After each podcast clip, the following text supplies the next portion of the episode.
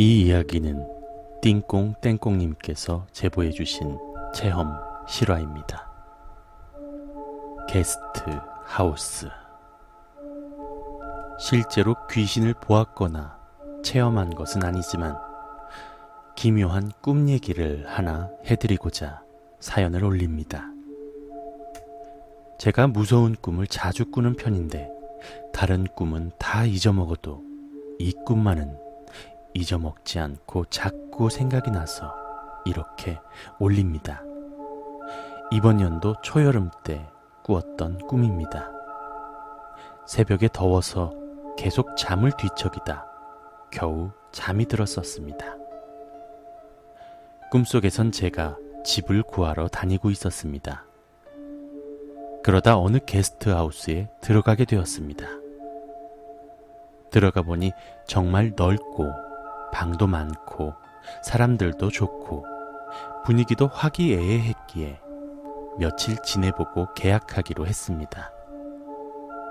그런데 며칠 새에 사람이 한명 한 명 없어지는 겁니다. 그러다 전 별 의심 없이 계약하러 주인 할머니와 방에 따로 들어가 계약서를 쓰러 갔습니다. 방에 들어가자마자 할아버지가 계셨고 할머니가 문을 쾅 하고 닫더니 이쪽으로 와요. 라고 하셨습니다. 저는 순간 너무 무서워서 에이, 할머니.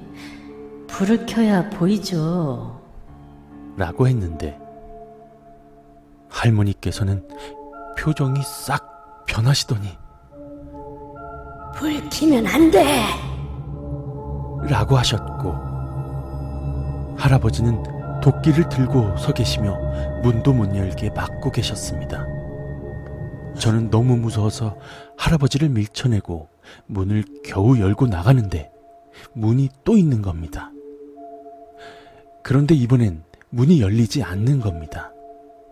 저는 소리를 지르가며 열어주세요. 아, 열어주세요. 살려주세요. 라고 소리쳤습니다. 할아버지는 도끼를 들고 쫓아오고 계셨고 저는 너무 무서웠습니다. 그런데 어느 순간 문이 스르륵 하고 열렸고 저는 미친 듯이 집 밖으로 탈출하였습니다.